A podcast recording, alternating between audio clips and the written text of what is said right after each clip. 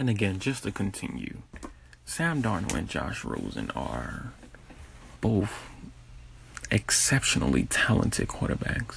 Again, my choice, I would take Darnold and then Rosen.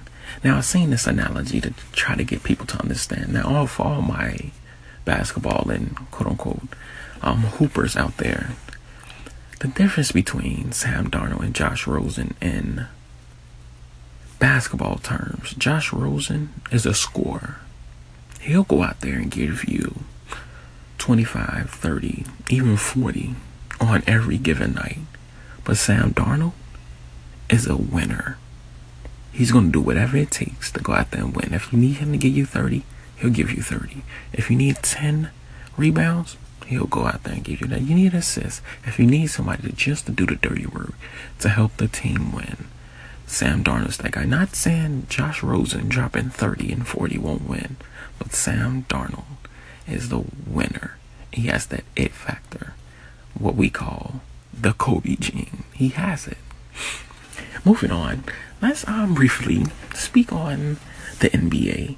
It's still relatively early in the season, but some early headlines are clearly the Lonzo Ball effect.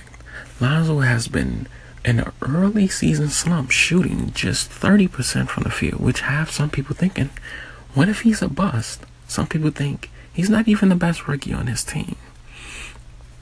I'll just say, slow down, guys. Pump your brakes. He's a rookie. Kobe on the average, eight points in his rookie campaign. Not saying he's Kobe Bean Bryant, but Lonzo Ball is averaging nine points, seven rebounds, seven assists. But he may be trending in the right direction. Uh, after Sunday night recording his second triple double, 11 points, 16 rebounds, and 11 assists, in the Lakers 127 119 victory over the Denver Nuggets. Sunday night at Staples. I'll say he's going in the right direction, but let's chill. He's still a kid. He still has to adjust to the game. He's not really athletic, so he has to get his body ready for the course of 82 season. Uh, 82 season, uh, 80, excuse me, 82 game campaign, 82 game season compared to 30 at the most, maybe 40 at the college level. And he's going against pros constantly every night. He wasn't facing pros night in and night out at UCLA.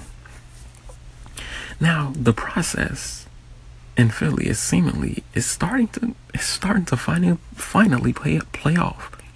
Ben Simmons is the clear front runner for Rookie of the Year, and it's not even close. And we we knew he was talented.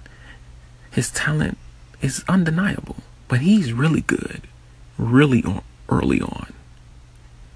Now, and his other guy, Joel Embiid, is also a monster, a monster year. let's just paint this picture.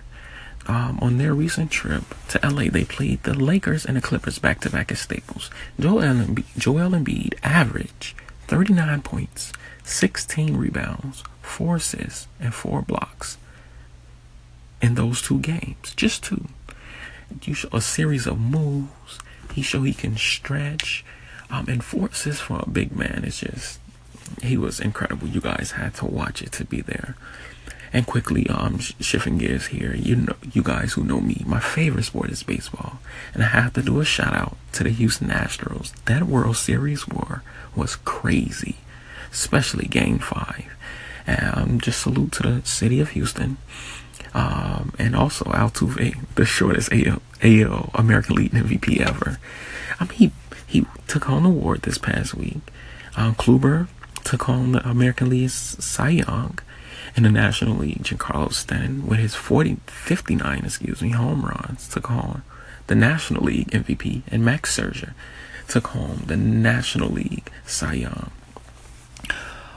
Well, guys, it looked like my time is up. I just want to thank everyone for listening. And remember, all opinions are welcome and appreciated. And also for you guys out there with the Apple iTunes, you can listen to this podcast and subscribe on your Apple podcast. Just, just search The Blaze. Until next week, guys, this is The Blaze.